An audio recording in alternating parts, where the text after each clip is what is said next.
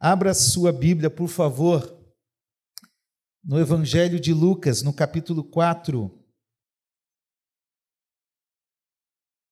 Alguém pode me trazer os meus livros, aqui um de cada um, por favor? Lucas, capítulo 4. Nós vamos ler do verso 14 até o 21.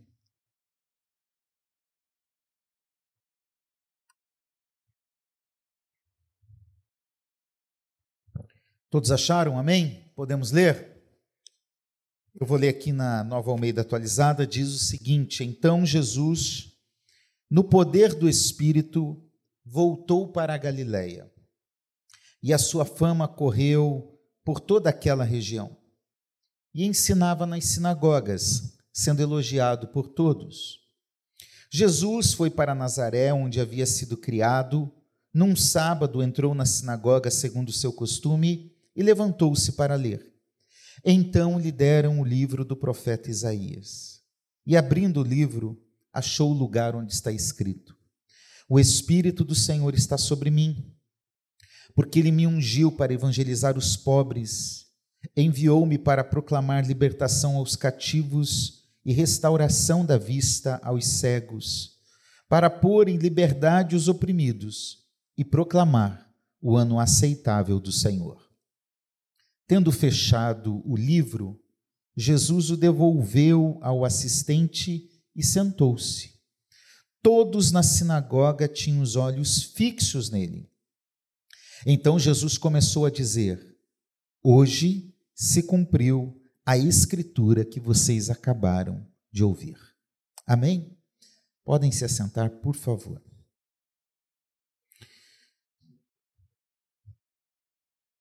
Meus irmãos, o tema da minha pregação é Minha Cidade, Minha Missão. Afinal, nós estamos falando de missão urbana, missão no contexto da cidade. Qual é a nossa missão na cidade onde nós estamos? Nós precisamos entender que existem várias perspectivas de missões. Missão transcultural, onde você sai de uma cultura e vai para outra.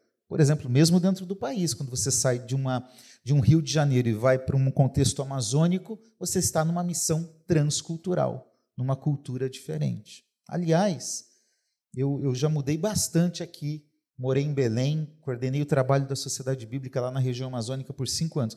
Às vezes até mudando de estado, é quase uma mudança de cultura. Né? Se eu perguntasse aqui, quem gosta de comer cachorro-quente com duas vinas, o que, que vocês me diriam? Hã? Pois é, vina é salsicha lá em Curitiba, então. Muda, às vezes eu tenho que pensar onde eu estou, se eu falo sinal, sinaleiro, sinaleira, semáforo ou farol. Né? Porque nos vários estados que eu morei tem diferença. E você tem que lembrar e pensar. A forma de ser igreja no Rio de Janeiro é uma. A forma de ser igreja em Curitiba, de onde eu vim, é totalmente outra. E é o mesmo país. Mas existem desafios significativos nesse aspecto transcultural. Mas tem um tipo de missão que é na cidade. E, por favor, ainda que a evangelização faça parte da missão, a missão urbana é mais do que a evangelização. Amém, gente? Envolve a proclamação, envolve a pregação, mas vai além disso. É uma missão ampla, holística, e depois eu falo um pouquinho mais sobre isso. Ponto. O que, que está acontecendo aqui? aqui nós temos na narrativa de Lucas o início do ministério de Jesus. Jesus tinha sido batizado, finalzinho do capítulo 3. No início do capítulo 4, ele é tentado pelo diabo no deserto. E aí, o 14, exatamente no 14, Jesus então vai para Galiléia. Ele começa a pregar, ele começa a ensinar, a sua fama se espalha. As pessoas diziam: Olha, esse homem fala diferente. Ele fala como alguém que tem autoridade, não é como os mestres que estavam por lá naquela época. E então Jesus vai para a cidade dele. Onde Jesus começa o ministério? Na cidade dele, em Nazaré. Às vezes você quer ir lá para a África, quer ir lá para os Chiconas, mas não começa com o vizinho. Não vai dar certo. Comece aqui. Comece o lugar onde você está. Jesus então está em Nazaré. Nazaré nessa época era um vilarejo, 200, 300 pessoas. Todo mundo se conhece. A ponto de Marcos, quando relata esse texto, e os outros evangelistas, ele diz assim: olha, quando eles veem Jesus pregando, falam, ei, esse daí não é o filho do Zé, o carpinteiro? A gente conhece esse homem que está falando aí. E Jesus então vai na sinagoga, ele é reconhecido e é convidado para ler as Escrituras na sinagoga. A sinagoga é o lugar do culto da religião judaica. Surgiu no contexto do exílio babilônico, quando o povo saiu de Jerusalém, de Judá, foi para a, o Império Babilônico, para a Babilônia, e ficou sem o templo, e aí não tinha um lugar para cultuar. Então se criou a sinagoga, que no hebraico é casa de oração, no grego é lugar de aprendizado, de educação. Então lá era o lugar de aprender, estudar a lei e orar e prestar o seu culto a Deus. Na Jerusalém dessa época existiam várias sinagogas, na Judéia, em Israel, várias sinagogas, porque bastava um grupinho de 20 pessoas já podia ter ali uma sinagoga e um lugar de culto. Agora vai comigo nessa viagem que daqui a pouco eu vou trazer o que eu quero falar para vocês, é só uma imersão no contexto para você entender. Jesus chega em Nazaré, a fama dele se espalhou. O presidente da sinagoga, tinha um presidente um auxiliar, fala: Esse homem é famoso, vem aqui ler as Escrituras. Lá tinha uma espécie, num, num, canto, sempre num canto da sinagoga, tem uma espécie de uma estante, onde fica o rolo da lei, onde ficavam os rolos da lei. Então o assistente vai lá, pega o rolo. Normalmente, num culto sinagogal, se lê três vezes as escrituras: se lê a lei, se lê a Haftará, que é a parte dos profetas, e se lê a parte dos escritos. Jesus vai ler a parte dos profetas. E diz o texto que ele pegou o rolo do livro Isaías, do, do profeta Isaías. E lá ele começa a ler o texto que está em Isaías 61, que o texto bíblico nos apresenta no versículo 18 e 19. Jesus começa a ler: olha, gente, o Espírito do Senhor está sobre mim. Ele me ungiu e tal, e vai lendo, vai lendo, vai lendo. Esse texto de Isaías era um texto fantástico para a cultura judaica, porque era um texto que apontava para a vinda do Messias. Então, até esse dia, todo mundo que lia esse texto explicava, dizia assim: é, gente, um dia o Messias chegará. Olha, a gente precisa ficar nessa expectativa do Messias que há de chegar, porque ele vai evangelizar os pobres, proclamar libertação aos cativos, vista aos cegos e assim por diante, vai falando. E olha a expectativa, e de repente Jesus terminou de ler. E diferente de todos os outros que explicavam esse texto, Jesus dá a seguinte explicação. É como se ele dissesse: Isso não vai acontecer, não é para o futuro o que vocês acabaram de ouvir está se cumprindo hoje. Eu sou o Messias. Eu sou o enviado de Deus. Eu vou trazer a pregação, a evangelização, a proclamação, a libertação, a restauração. Eu cheguei e aqui está mudando a história, porque aqui Jesus está revelando o seu ministério. Essa é uma introdução e eu quero destacar agora cinco aspectos sobre esse texto. Pode passar. Primeiro lugar. Qual é o lugar que começamos a missão? Olhando para esse texto, o lugar que se começa a missão é num lugar de carências. Pastor Paulo Paz, eu não sei você, mas eu, limitado, bobinho do jeito que sou, eu ia pensar numa estratégia de marketing, no melhor lugar possível para começar a pregar o Evangelho. Se eu fosse Jesus, ainda bem que eu não sou, que vocês estariam perdidos se eu fosse ele. Eu pensaria, eu vou na capital do mundo, Roma, a cidade mais poderosa daquele momento na história humana, o centro do império. Ou talvez para a capital religiosa mais importante daquele contexto, que era Jerusalém. Talvez no templo, é lá o lugar onde todo o Israel converge para ir sacrificar e adorar a Deus. Poderia ser no templo, poderia ser na cidade de Jerusalém, poderia ser em Roma, mas Jesus não começa a sua cidade por meio de uma estratégia humana limitada de avaliar onde seria o melhor lugar. Jesus tem um foco. Jesus vai onde existem pessoas necessitadas. A nossa missão começa onde tem gente precisando. A Galileia era um lugarzinho. Os judeus de Jerusalém da Judéia debochavam da Galileia. Eles reclamavam da Galileia, inclusive do sotaque do galileu. Quando se anuncia que Jesus está vindo da região da Galileia de Nazaré, eles perguntam assim: pode vir alguma coisa boa de lá? Jesus começa num lugar em que humanamente ninguém começaria. A Galiléia era um lugar de gente que não era tão pobre, mas tinha pobreza. Era um lugar de gente menosprezada pela elite religiosa de Jerusalém. Era um lugar que ninguém dava importância. Era um lugar de mistura de povos daquela época. Muita gente morava na Galiléia e os povos se misturaram e por isso eles eram rejeitados. Mas sabe por quê? A missão que Deus nos deu começa onde tem pessoas que são menosprezadas menosprezadas, excluídas, rejeitadas, abandonadas, seja pelo poder público, seja pela elite religiosa. Deus está te chamando a fazer diferença onde tem pessoa precisando. Então, antes de você se preocupar com qualquer outra realidade, olhe ao seu redor. Jesus decidiu: eu vou começar na minha cidade, vou começar na Galileia. Vou começar onde tem gente precisando, sabe? Eu tenho convicção que você tem vizinho e vizinha desesperado, querendo tirar a vida. Eu tenho convicção que você tem pessoas próximas a você que estão vivendo de ansiedade, de depressão, de inquietação na alma, de tristeza e que estão precisando do Evangelho de Jesus.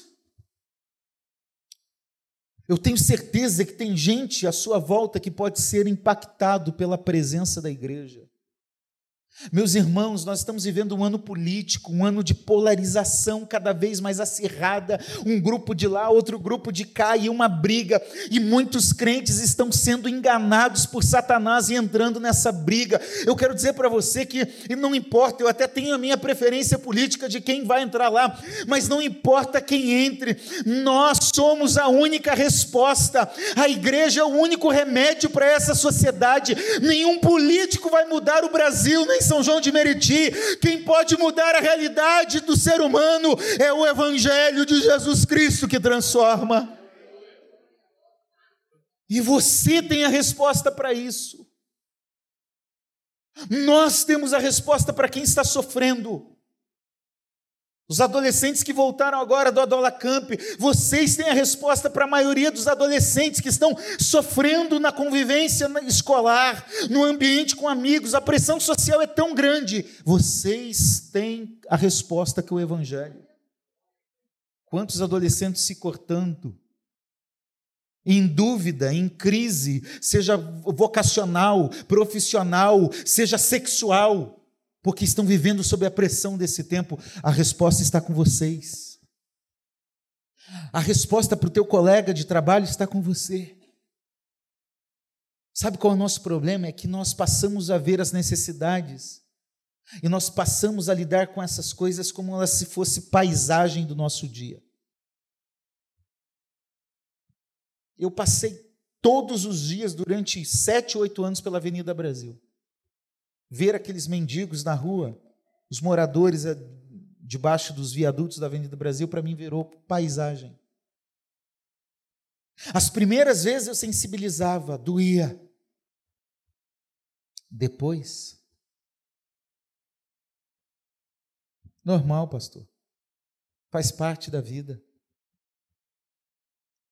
Muitos evangélicos já assumiram linguajar: bandido bom é bandido morto. Não, bandido deve ser transformado pelo poder do evangelho de Jesus. Morador de rua deve ser transformado pelo poder do evangelho de Jesus. Eu lembro de um morador de rua que chegou pedindo comida. Eu tinha 5, 6 anos de idade. Curitiba, uma cidade fria. Esse homem chegou, ele era de Foz de Iguaçu, foi procurar emprego em Curitiba, não conseguia emprego, não conseguia nada, estava morando na rua já há algum tempo. E meu pai acordou de manhã e viu ele dormindo do lado de fora, na lavanderia da nossa casa. Meu pai pegou aquele homem, levou para dentro de casa, deu um banho, deu um café da manhã, deu comida, colocou ele para dormir atrás num quarto que tinha na igreja. E aquele homem teve um encontro com Jesus, casou na igreja, teve filhos, se tornou um diácono, era um dos cantores da igreja, porque é isso que o evangelho faz. Ele pega aquele que é menosprezado, que a sociedade olha e fala: Isso não tem mais chance, e ele transforma. É isso que o evangelho faz com a gente. Talvez aqui tenha gente que estava com a família destruída, nos vícios, na bebida, no cigarro, nas drogas, mas um dia o Evangelho alcançou e transformou. Eu não conhecia a história do pastor Saulo. Ah, ele foi pastor aqui, vocês conhecem.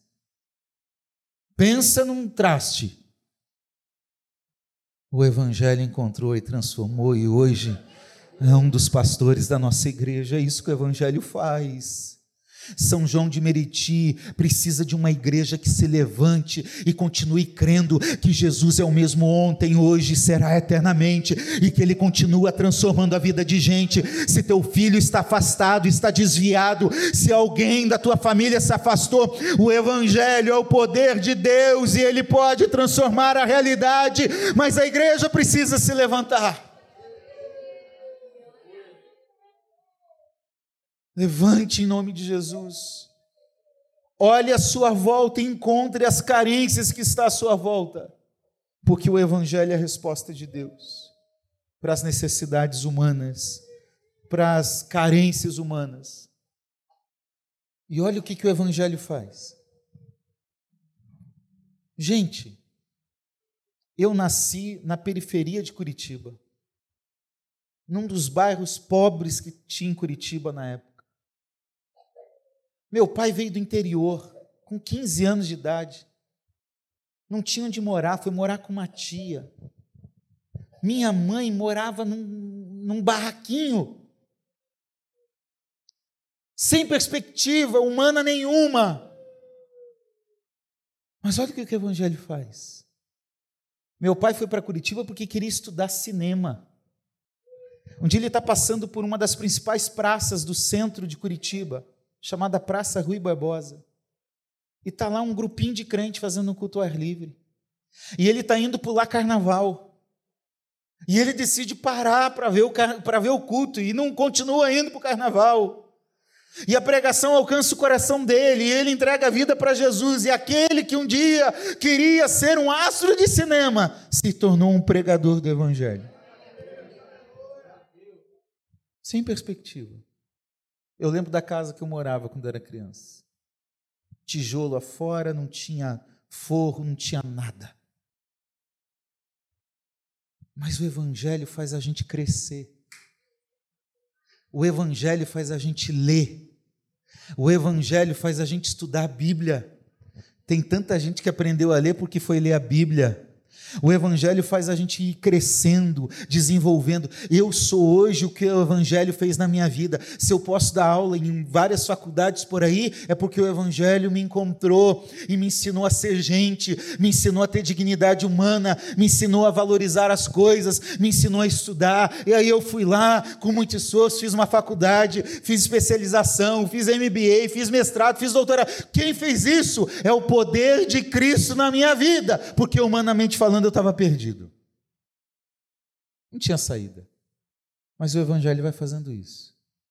E aí ele transforma o nosso intelecto, ele transforma o nosso coração, ele transforma a nossa forma de ver a realidade humana, porque o Evangelho vem para mudar um lugar de carências. Segundo lugar, o Evangelho,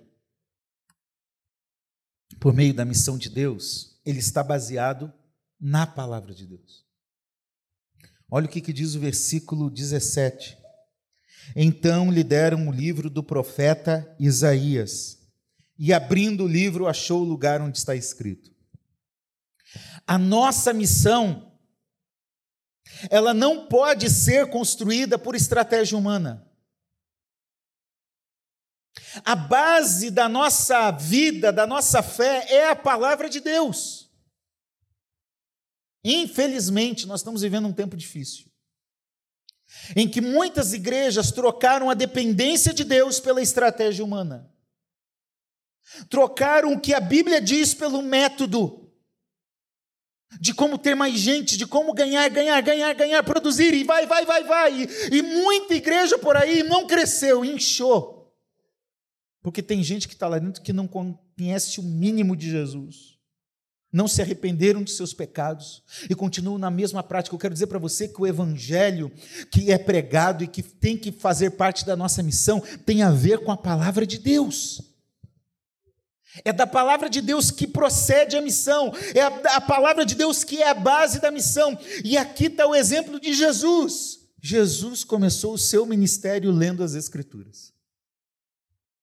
Sabe, pastor Paulo Paz, João capítulo 1, versículo 1 diz: No princípio era o Verbo, o Verbo era Deus e o Verbo estava com Deus. Verbo aqui é palavra. Então Jesus é a palavra, ok? Ele é a encarnação da palavra de Deus. O Verbo se fez carne e habitou entre nós. João 1,14. Então, olha para mim. Em tese, Jesus não precisava ler as Escrituras. Porque o Antigo Testamento tem a ver com Jesus. O Antigo Testamento não tem a ver com José, com Moisés, com Davi. Tudo isso é um, um tipo de Cristo é uma sombra, porque o ápice do Antigo Testamento é o Messias vai chegar, o Messias vai chegar, o Messias vai chegar, o Messias vai chegar, o Messias vai chegar. Aí João diz: o verbo era carne, o verbo era Deus, o verbo estava com Deus e o verbo se fez carne, o Messias chegou. O Antigo Testamento existe por causa de Jesus. E ele é a palavra de Deus ali humanamente falando. Ele é a palavra que lê a escritura. Então, em tese, ele não precisava ler a palavra, porque a palavra é sobre ele, tem a ver com ele. Mas Jesus decidiu começar a sua missão nas Escrituras. Sabe por que, que nós não pregamos o Evangelho? Sabe por que muitas vezes nós passamos pela vida das pessoas e não deixamos nenhuma marca de Cristo? Porque a nossa mentalidade está cheia de Netflix, está cheia de futebol está cheia de tanta coisa e não tem espaço para a palavra de Deus. Sabe por que, que nós não evangelizamos? Porque nós não lemos a palavra de Deus suficientemente. Sabe por que, que nós muitas vezes não nos importamos com quem está indo para o inferno com uma vida totalmente desgraçada lá fora? É porque a palavra de Deus não nos influencia mais. É porque a gente dá desculpa para não ler a Bíblia. Pastor, estou cansado. Trabalhei muito.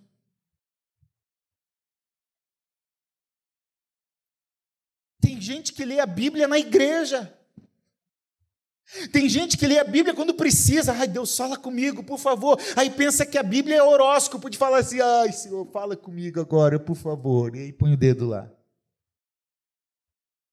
É tão bom quando sai aquele texto: e Judas foi e se enforcou. Essa não é de Deus, não. Vamos de novo, né? Vai tu e faz o mesmo. Não me responda, uma pergunta retórica, para você responder a si só. Quanto tempo você dedica de leitura bíblica por dia? Você sabia que se você ler a Bíblia por 15 minutos, você vai ler a Bíblia toda em um ano? Agora me responda: 15 minutos é muito do seu tempo? Eu das coisas menos importantes da minha vida, o futebol é a mais importante. Eu amo futebol, sou sócio do meu time, Coritiba Futebol Clube, que está uma desgraça. E toda vez que eu assisto aquele time, eu fico morrendo de raiva. Mas estou lá, contribuo mensalmente para aquele time.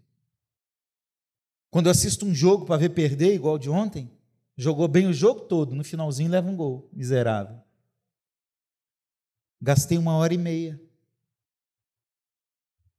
Quando a gente assiste uma série, a gente gasta horas, dias. E mais do que isso, nós vamos sendo influenciados por aquilo que nós vamos assistindo. Quem assistiu aqui La Casa de Papel, levanta a mão assim. Vai, levanta a mão. Pode levantar a mão, eu assisti também. Não é para julgar você. Levanta a mão, quem assistiu? Isso. Baixa a mão. Quem torceu para os bandidos, levanta a mão. Você percebe que a gente vai mudando? Eu assisti uma outra chamada Suits que eu torci para o menino não ser pego, ele tinha que ser pego. Não vou dar spoiler para ninguém, não. Lutero dizia: você nunca vai ter uma mentalidade cristã se a sua mentalidade não foi formada pelas Escrituras. A nossa mentalidade de hoje é Netflix, Amazon Prime, são as coisas, são os youtubers, os influencers, até os youtubers gospel, que vão lá toda almofadinha para falar algumas coisas que massageiam o ego. E aí a gente não tem compromisso com a evangelização, com a missão.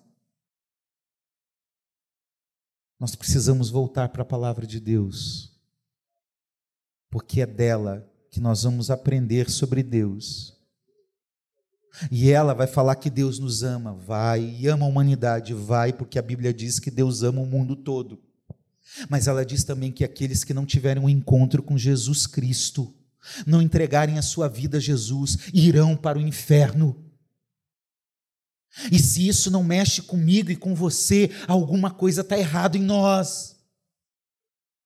Então nós precisamos ir para a palavra de Deus e ouvir o que ela tem a dizer e fazer com que ela mexa com a gente e nos leve a praticar a missão que Deus nos deu. Terceiro lugar, pode passar, por favor. Olha comigo, versículo capítulo 3, versículo 21. Vem versículo 22. É o batismo de Jesus. O Espírito Santo desceu sobre ele em forma corpórea como pomba. Capítulo 4, versículo 1. Jesus, cheio do Espírito Santo, voltou do Jordão e foi guiado pelo mesmo Espírito no deserto. Versículo 14. Então Jesus, no poder do do Espírito. Versículo 18: O Espírito do Senhor está sobre mim. De um capítulo para o outro, em cinco momentos, Lucas está dizendo assim: sabe quem deu a capacitação para Jesus? Foi o Espírito Santo. Meus irmãos, nós aprendemos que Jesus não deixou de ser Deus. Enquanto homem, ele era 100% Deus, 100% homem. O que ele fez foi abrir mão das suas prerrogativas divinas. Ele não agiu como Deus. Podendo agir, ele não agiu. Então ele decidiu ser homem e agir como homem. Mas ele não deixou de ser Deus. Então, digo mais uma vez, em tese, Jesus não precisava do Espírito Santo. Porque ele era Deus tanto quanto o Pai, tanto quanto o Espírito. Bastava ele fazer assim, tudo acontecia. Mas na sua condição humana, ele está mostrando o caminho, que nós só cumpriremos aquilo que Deus tem para nós quando nós formos capacitados pelo Espírito Santo. Quando nós recebemos o poder do Espírito. Nós somos uma igreja renovada, pentecostal, nós acreditamos nos dons, no batismo no Espírito Santo e glória a Deus, nós precisamos buscar isso para a nossa vida agora. Existe uma razão pela qual o poder de Deus é dado à igreja. Atos capítulo 1, versículo 8: E recebereis o poder ao descer sobre vós o Espírito Santo, e vocês serão minhas testemunhas em Jerusalém, em Judéia e Samaria e até os confins da terra. O Espírito Santo vem para capacitar. Então, por mais que você receba o poder, seja batizado, receba o dom de línguas, glória a Deus, receba, mas não é esse o foco. Quem está cheio do Espírito é conduzido para realizar a missão. É isso que nós vemos. Jesus estava cheio do Espírito, Jesus foi guiado pelo mesmo Espírito, Jesus andou no poder do Espírito, Jesus tinha o Espírito sobre ele e esse Espírito conduzia ele para a missão. Como diz em Apocalipse: quem tem ouvidos, ouça o que o Espírito diz à igreja. Nós precisamos ouvir o que o Espírito Santo tem a dizer. E aí você pode até ser tímido, como o nosso irmão ali. Qual é o nome? Ao seu. Mas o tímido, quando está cheio do Espírito Santo, hum, sai de perto. Você pode até ter as suas limitações, mas quando o Espírito Santo vem, sai de baixo. Você pode até não saber falar direito, você não precisa falar como eu, como o pastor Paulo, como qualquer um que está por aí, não. Basta ser você. Se você estiver conduzido pelo Espírito Santo, quando você encontrar uma pessoa necessitada, carente, o poder do Espírito vai lhe dar sabedoria, o poder do Espírito vai conduzir as suas palavras e você será um instrumento de Deus para anunciar o Evangelho de Jesus. Então, dependa do Espírito Santo. Seja sensível ao que ele tem a falar. Seja sensível ao que ele vai te direcionar. Aprenda a entender que não existe coincidência para quem anda com Deus. Esses dias a minha esposa pegou um Uber em Caxias para ir até, até Santa Cruz. Uma viagem, né? E aí ela me mandou mensagem: amor, está o maior trânsito aqui. Vou levar mais de uma hora para chegar lá. Você já leva uns 40, 50 minutos? Ia levar uma hora e 15, uma hora e 20. E aí o sujeito, o motorista do Uber, começou a falar com ela sobre política. É, porque é política, não sei o quê, e você sabe o papo que está por aí. E a Tânia, minha esposa, tem um, dom de evangelista. Pode estar falando, tá falando do que for, ela vai chegar em Jesus. De repente, essa, esse motorista falou: é, Eu não sei qual é a sua religião, falou para minha esposa. Mas eu era evangélico. Eu estava na igreja, isso, isso, isso. Mas eu saí, hoje eu estou no candomblé. Eu estou feliz porque eu fui acolhido, porque eu, isso, porque aquilo e tal. E a Tânia pediu: Senhor, me dá sabedoria, me dá direção, conduz essa conversa. E tinha hora para conversar. Ela falou para mim, amor, nunca fiquei tão feliz de ficar no trânsito. Para resumir a conversa, chegando lá em Santa Cruz, o motorista do Uber estava chorando e falando: amanhã eu vou na sua igreja. Eu moro perto de Caxias eu vou voltar para Jesus, sabe por quê? Aquilo que ele tinha falado era realmente o que ele estava vivendo, mas o interior estava angustiado e desesperado, com sede de Deus.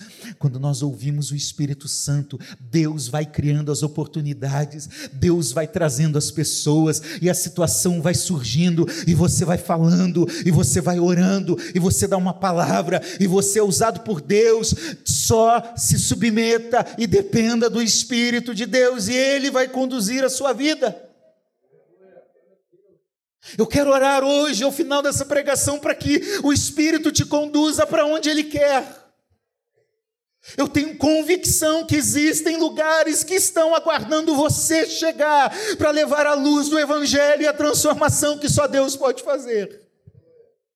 Talvez você esteja vivendo a vida de coincidências, dando valor às coisas que estão surgindo quando há um propósito muito maior para a sua vida.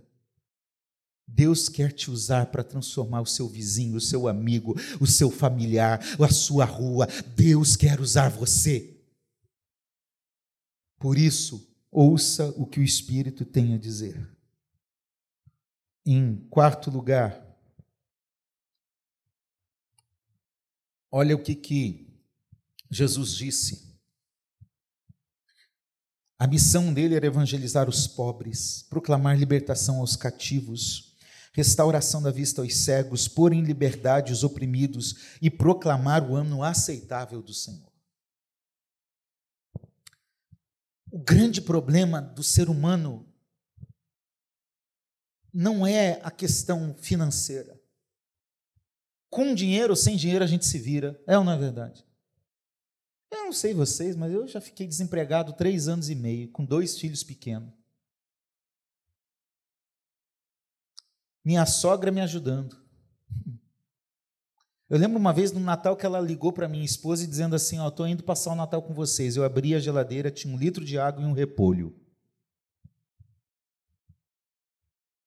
Mas a gente venceu. Passou. Às vezes desempregado, às vezes com emprego, e vai, e vai vencendo, e vai, e vai. A igreja ajuda, um outro parente ajuda e a gente vai comendo. A necessidade mais profunda das pessoas não é essa, que isso se resolve. A necessidade mais profunda das pessoas está no que Jesus está dizendo. Existem pessoas vivendo um cativeiro. Existem pessoas vivendo uma opressão. E sabe por quê? Porque a necessidade mais profunda do ser humano é exatamente a sua condição de afastamento de Deus.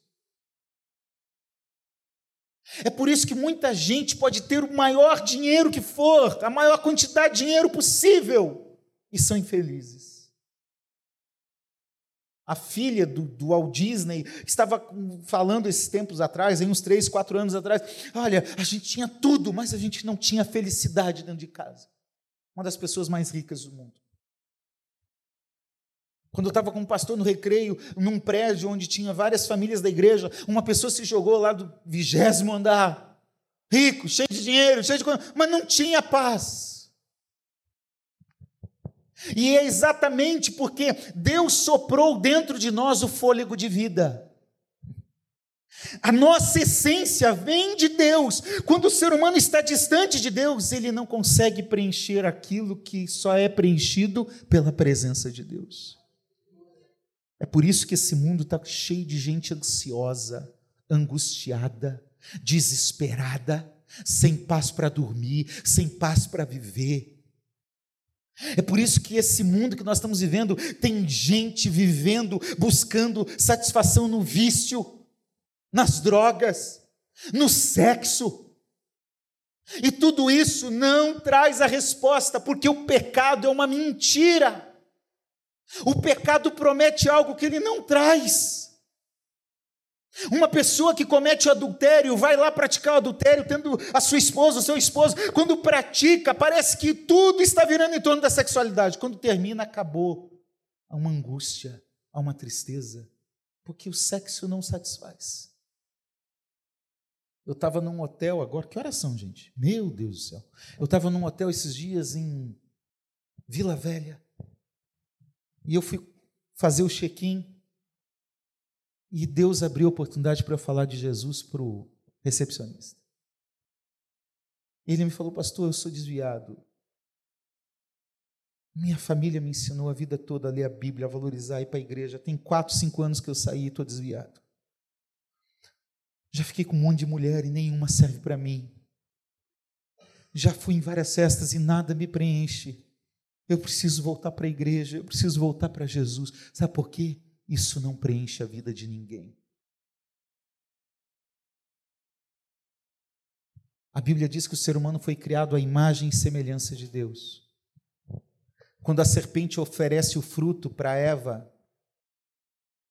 ela oferece dizendo assim: se vocês comerem, vocês vão ser igual a Deus.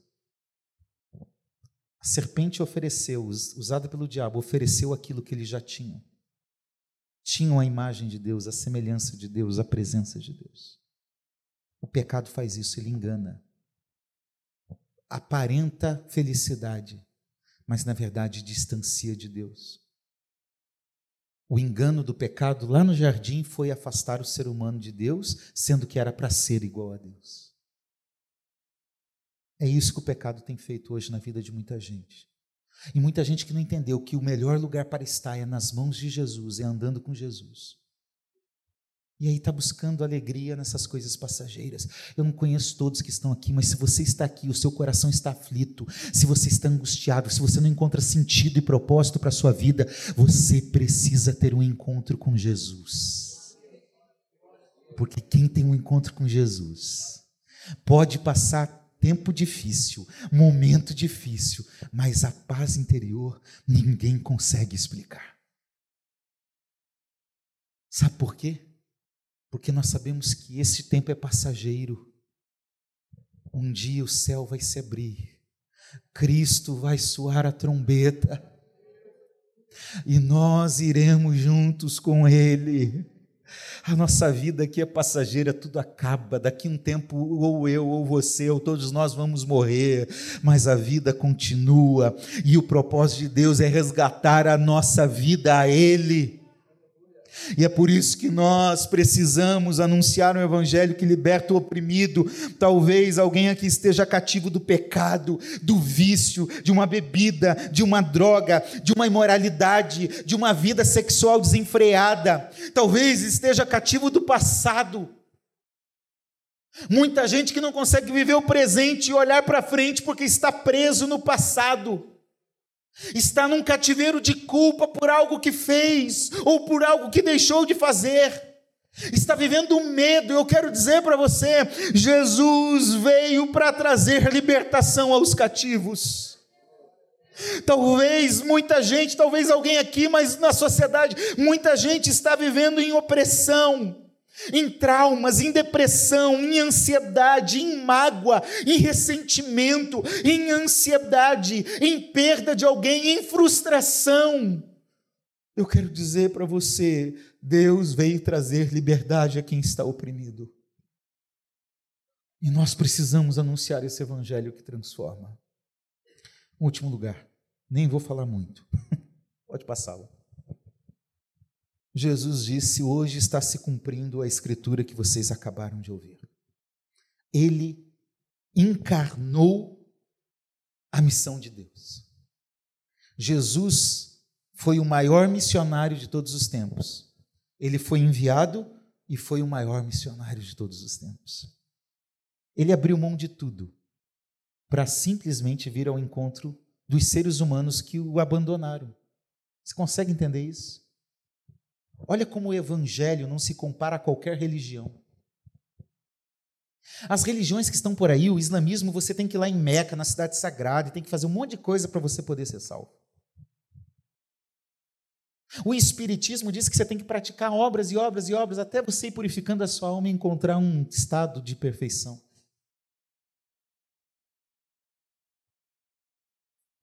Tantas religiões com tantas propostas, o evangelho não tem isso.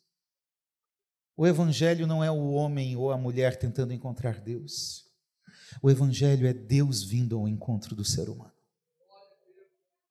Assim como Deus desceu no jardim para procurar o casal que havia pecado, há dois mil anos atrás, o Deus, o Criador, se tornou uma criatura. O Deus poderoso se tornou um bebê frágil. O Deus que controla toda a existência humana se tornou frágil. Veio, viveu a vida que o ser humano vive, não pecou, foi para a cruz do Calvário. Lá entregou a vida. Não foram os romanos que mataram Jesus, não foram os judeus que mataram Jesus. Ele mesmo deu a vida por mim e por você.